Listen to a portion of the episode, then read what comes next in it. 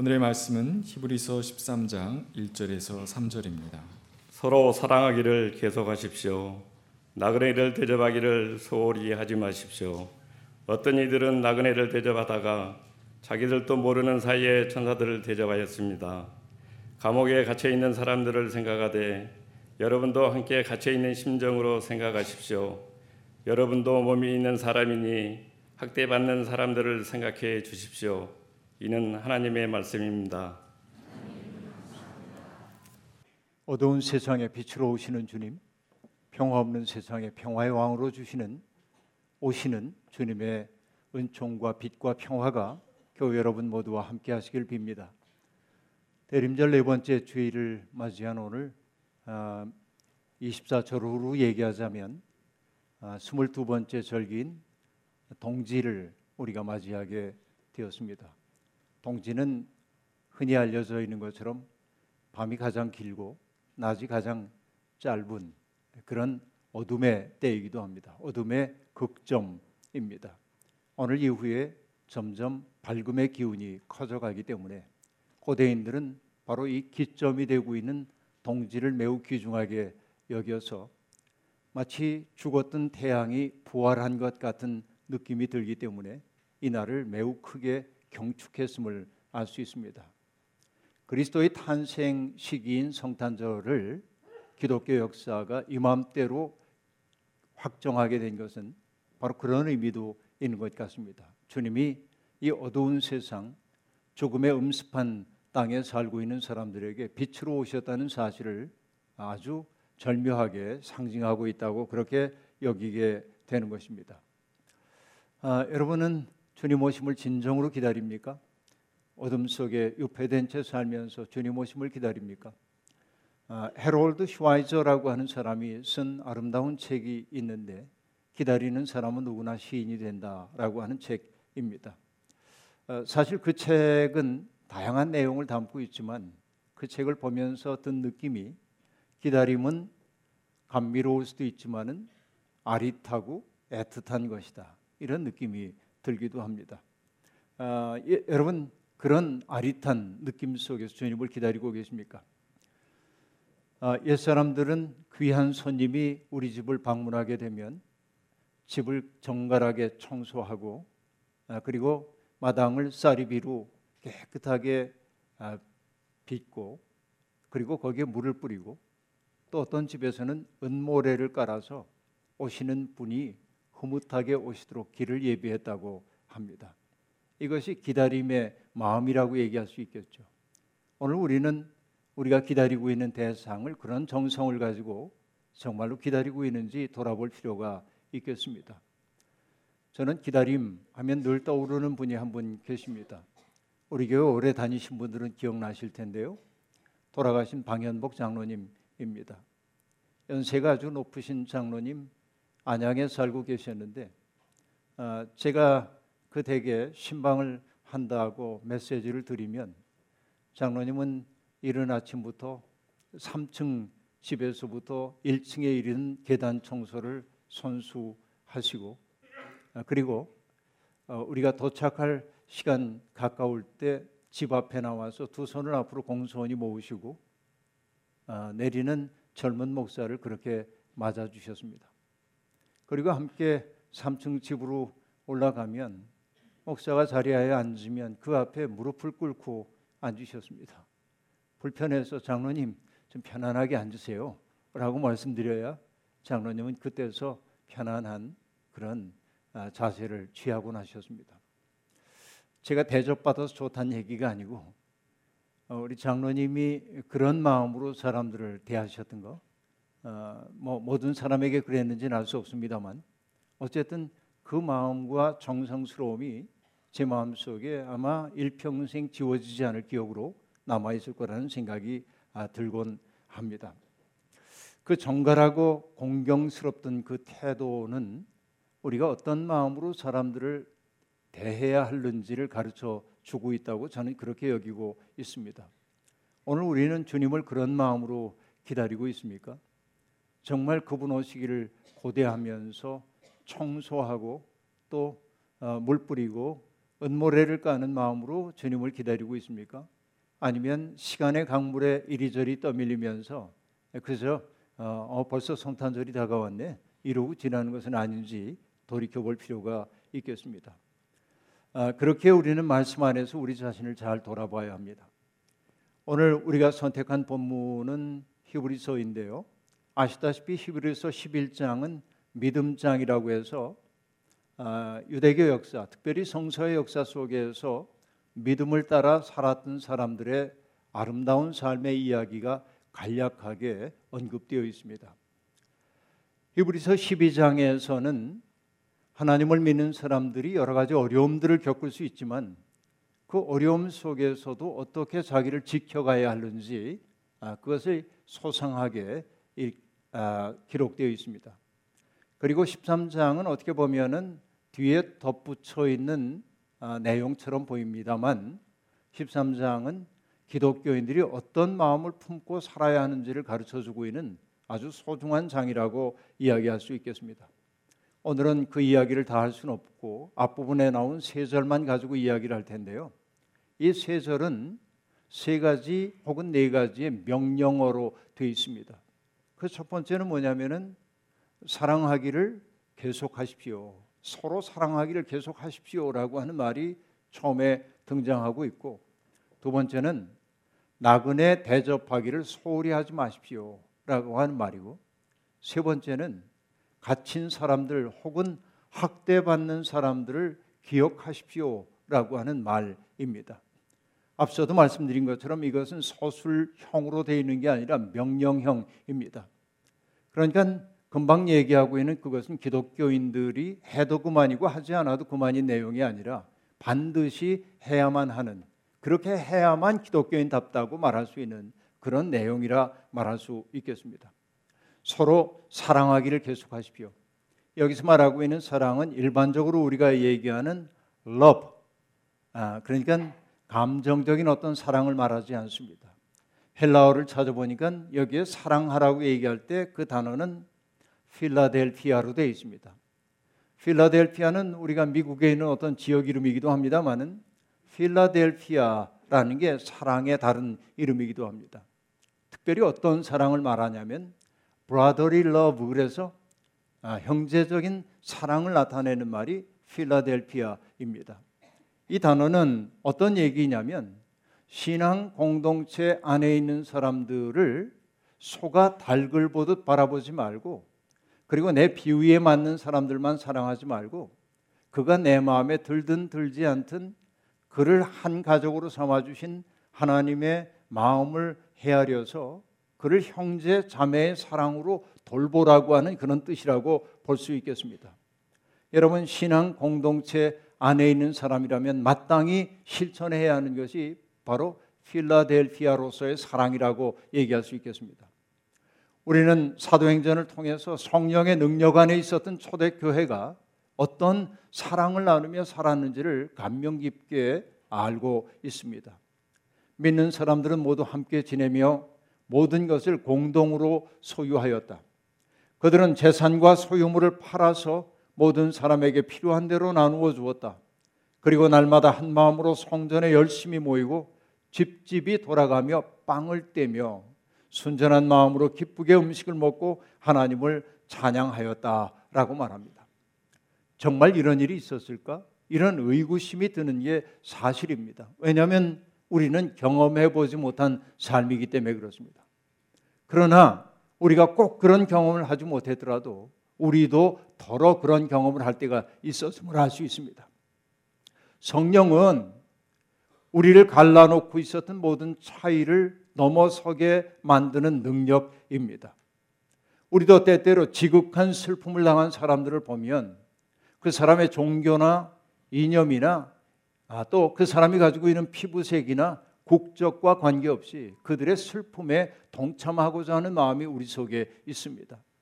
그래서 여러분 자연 재해를 당한 사람들을 보면 우리는 우리가 할 수 있는 바가 무엇인지를 찾아 그들과 슬픔을 함께 나누려고 합니다. 이것은 인간의 당연한 본성처럼 보이지만 잠들어 있었던 그 본성을 깨어나게 한 것은 저는 성령의 역사라고 그렇게 보고 있는데 하나님은 바로 우리들 속에 있는 그런 본성을 일깨워 개별적 차이를 넘어서는 일치의 기쁨을 맛보도록 해주시기도 합니다. 우리가 성령의 능력 안에 있을 때 우리는 아파하는 사람들과 함께 아파하고 기뻐하는 사람들과 허물 없이 기뻐할 수 있습니다. 성령은 우리를 그처럼 하나됨의 기쁨 속으로 인도하는 힘입니다. 성령의 마음을 개방하고 우리가 살게 될 때 우리의 영혼이 맑아졌음을 느낄 수 있습니다.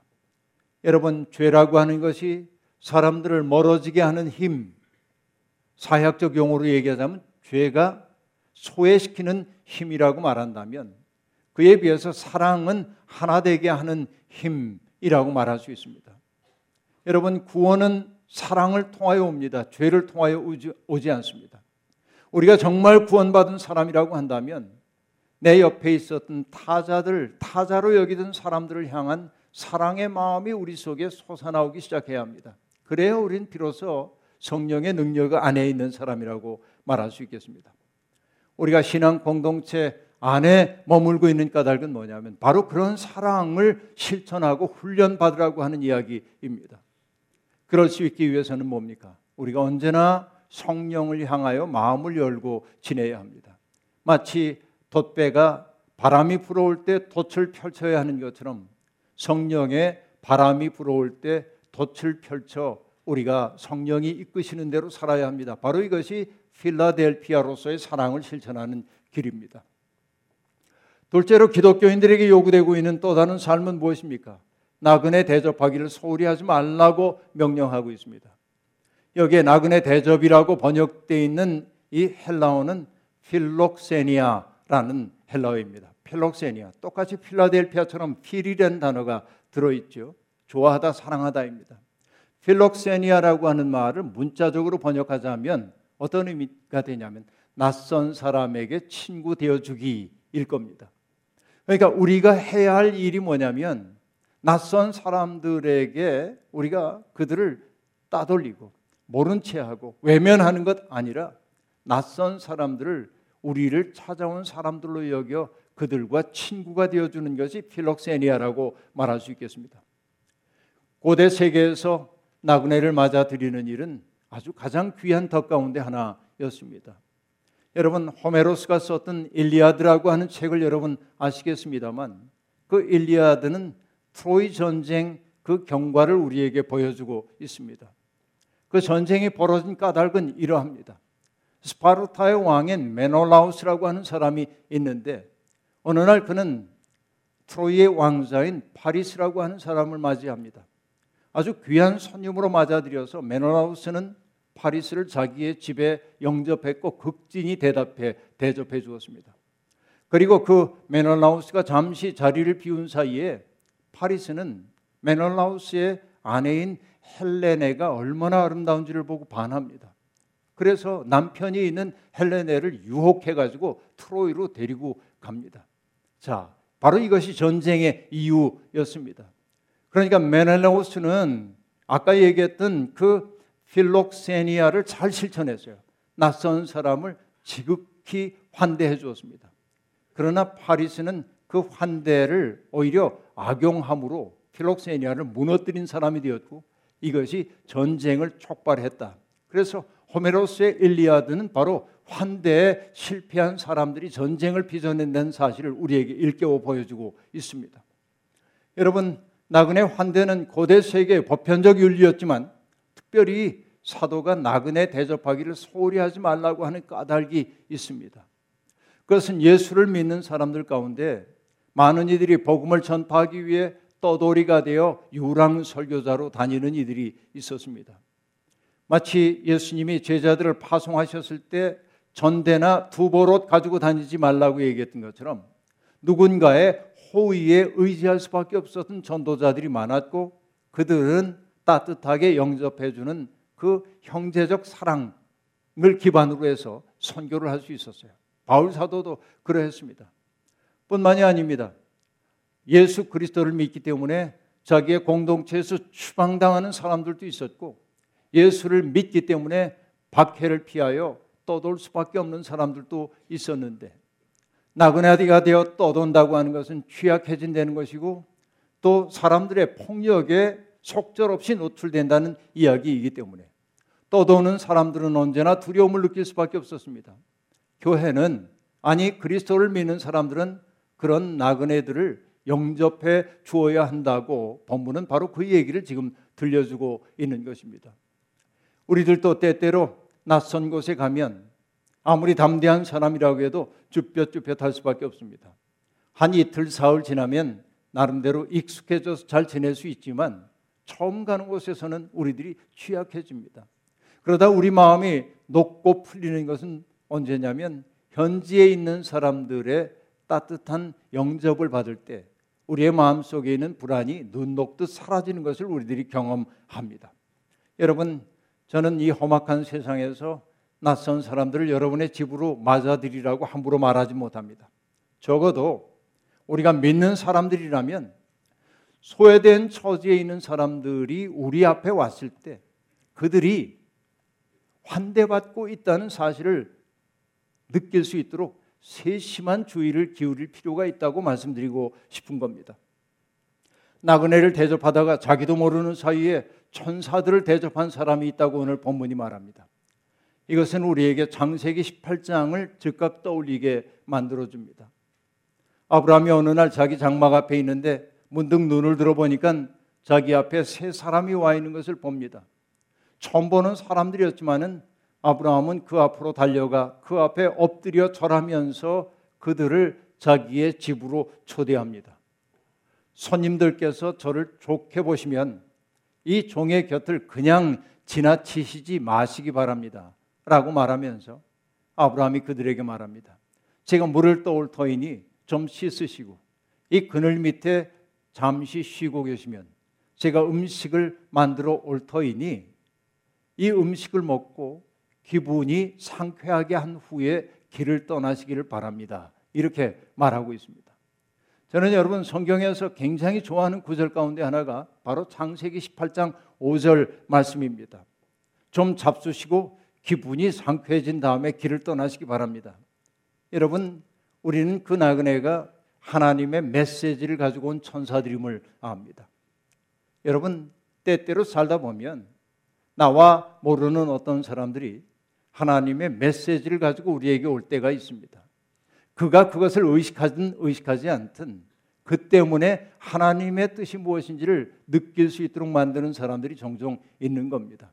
저는 그래서 이 구절을 18장 5절의 구절을 마음속에 명심하고 살려고 했습니다. 하루에도 여러 사람을 만나야 하는 것이 목사로서의 직업적 특색입니다.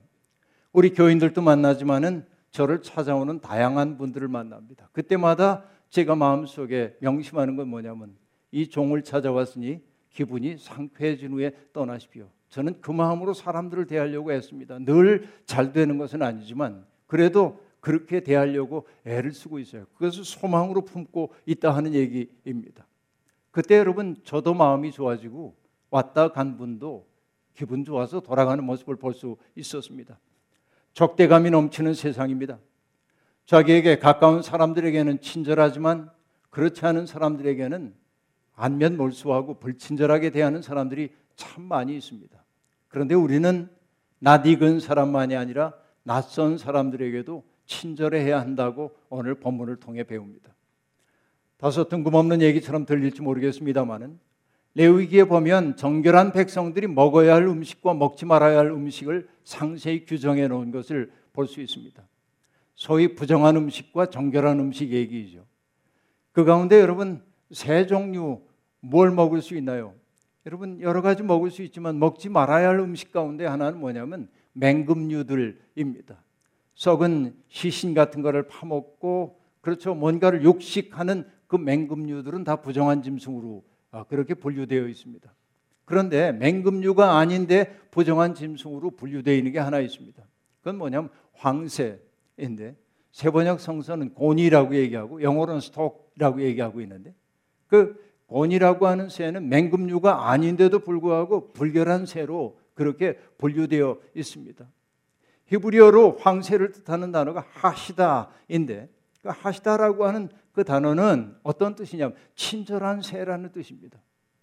그럼 여러분 이름 뜻대로 얘기하자면 황새는 정결한 아, 그렇죠? 정결한 것이어야 합니다. 그런데 왜 부정한 것으로 취급되고 있을까요? 유대교 랍비들은 이 문제를 두고 굉장히 많이 논의를 거쳤습니다. 그러다가 랍비들이 하는 얘기가 있습니다. 황새는 자기의 동족들에게는 친절하지만 동족이 아닌 다른 새들에게는 잔인한 새라는 거예요. 그 때문에 부정화되는 거예요. 사랑이 자기의 동료의 한계 속에 머무는 것은 부정한 것이라는 거예요. 이게 여러분 우리에게 시사해 주는 바가 아주 많이 있습니다. 나에게 잘해주는 사람만 내가 친절하게 대한다고 한다면 그 사랑은 이방인의 사랑과 다를 바가 없다. 이것이 여러분 성경이 우리에게 가르쳐 주는 바입니다. 나그네로 상징되는 약자들에게 설당을 내어주고 그들이 자기답게 살 수 있도록 도와주는 것, 바로 그것이 거룩한 삶임을 우리가 알아야 합니다. 다음에 사도는 갇힌 자들과 학대받는 사람들을 외면하지 말라고 가르칩니다.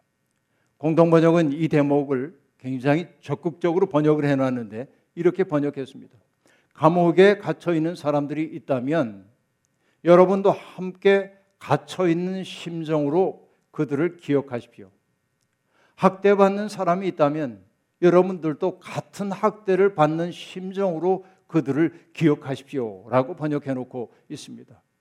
함께 갇혀 있는 심정으로 같은 학대를 받고 있는 심정으로라는 말이 크게 강조되어 있습니다.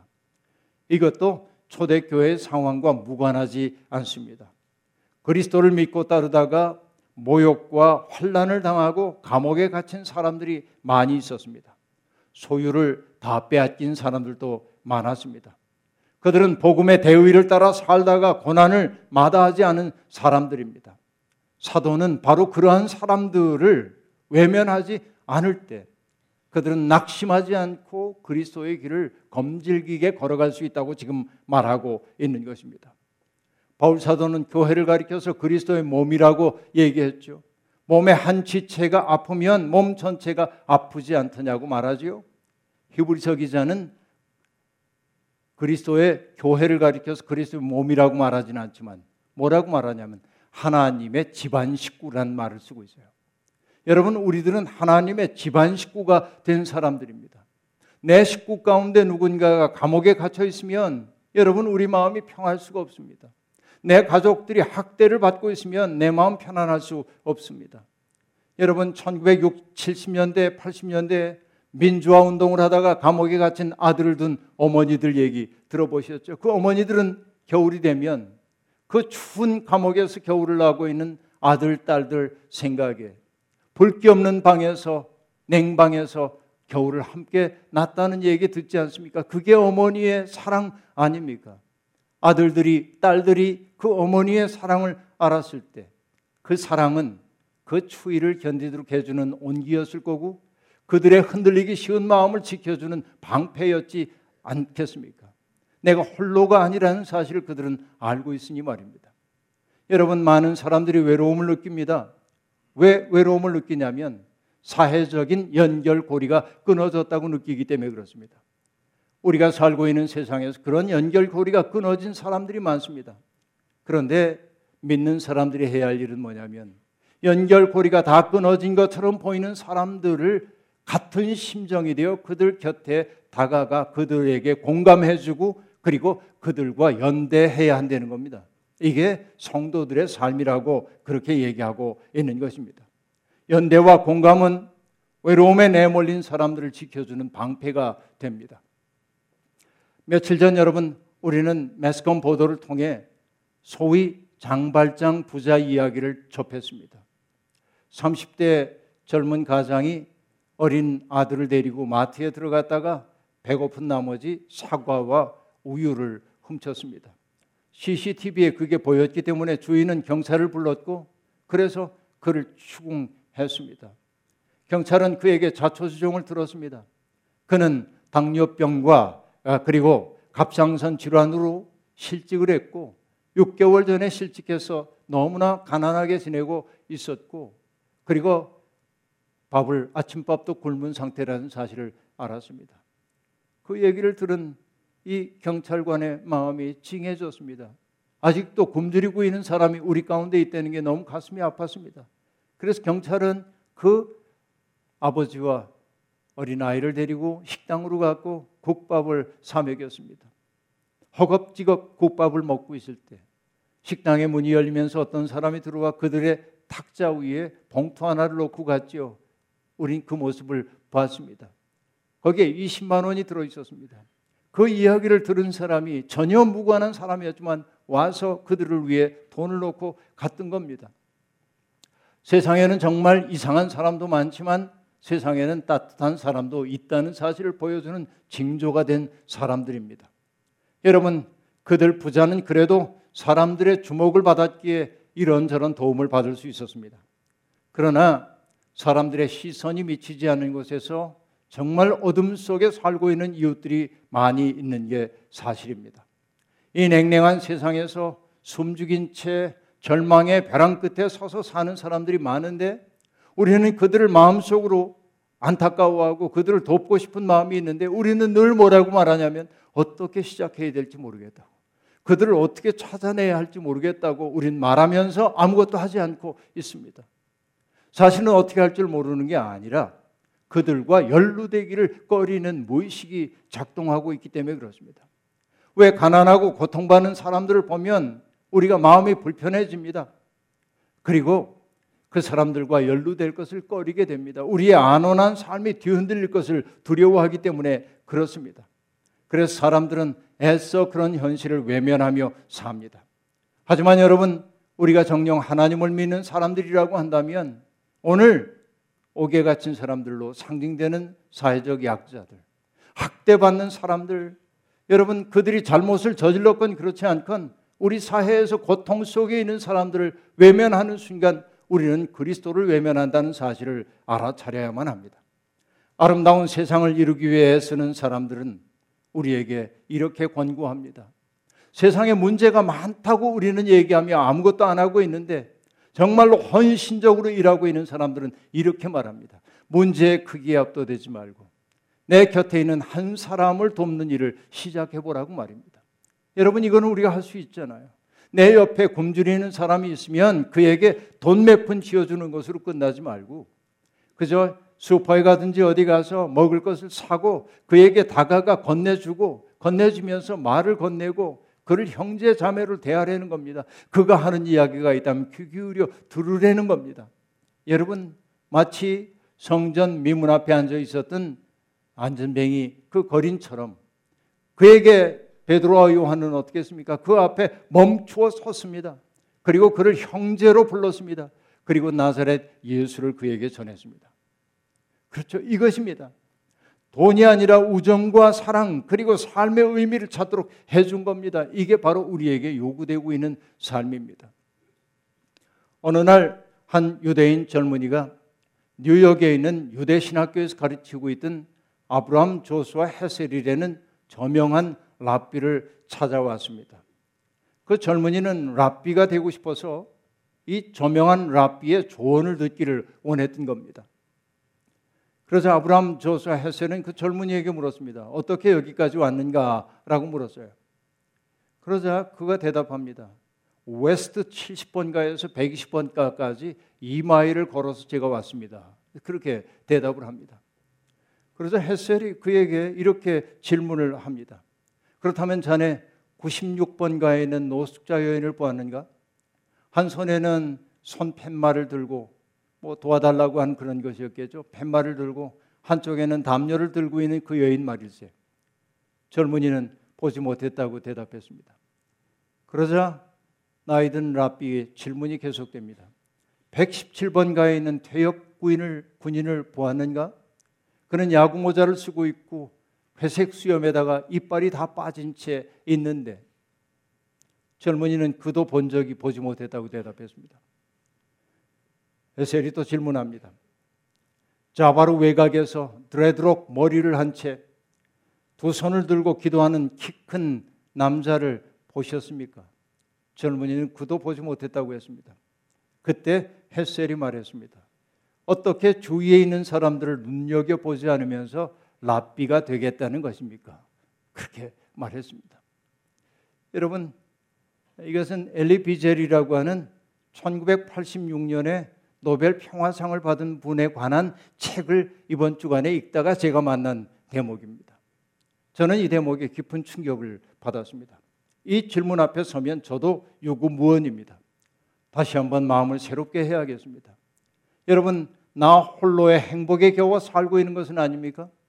내 주위에 주변 둘러보기만 하면 어려움을 겪고 있는 사람들이 있는데 우리는 그들을 풍경처럼 대하며 가난은 나라님도 구제하지 못한다며 어쩔 수 없는 숙명이라고 여기며 버려두진 않았습니까? 우리가 할 수 있는 일 없다고 말입니다. 그러나 아름다운 사람들은 말합니다. 온 세상의 문제 해결할 수 없지만 한 사람에게 선의를 베푸는 일은 할 수 있지 않은가? 바로 이것이 감옥에 갇힌 사람들, 학대받는 사람들에게 그렇죠? 연대와 사랑을 보내는 길이라고 말하고 있지 않습니까? 우리가 정령 믿는 사람들이라고 한다면 고통받는 사람들을 풍경처럼 대하는 일은 없어야 하겠습니다. 이웃을 바라보는 우리의 시선이 따뜻해질 때 주님은 우리 마음에 더욱 가까이 오실 것입니다. 여건이 어떠하든 사랑을 선택하는 용기를 내십시오. 어려운 이웃과 함께하기 위해 편안한 자리, 따뜻한 자리를 박차고 일어설 용기를 내십시오. 그렇게 훈련해 보십시오. 개인의 안일에만 몰두하는 삶에서 벗어나 누군가에게 선물이 될 마음을 품고 사십시오. 낯선 사람들을 환대하십시오. 여러분, 주님은 나그네의 모습으로 우리에게 다가오고 계십니다. 우리도 그런 나그네로 오는 분들에게 다가설 때 우리는 비로소 아름다운 성탄절을 맞게 될 겁니다. 이번 성탄절이 우리에게 그런 삶으로 다가서는 한 걸음 다가서는 아름다운 기회가 될 수 있기를 주의 이름으로 축원합니다. 주신 말씀 기억하며 거듭의 기도 드리겠습니다. 하나님, 세상이 어둡다고 투덜거리는 삶에서 벗어나 작은 등불 하나 밝혀 주위를 따뜻하게 밝게 만드는 사람이 되겠습니다. 세상이 냉랭하다고 투덜거리는 사람이 아니라 이제는 따뜻한 세상 만들기 위해 한 사람을 지극한 정성으로 돌보는 사람이 되고 싶습니다. 나그네로 오시는 주님, 우리의 마음을, 우리의 가정을, 우리의 삶을 주님의 거처로 삼아 주옵소서. 예수님의 이름으로 기도하옵나이다. 아멘.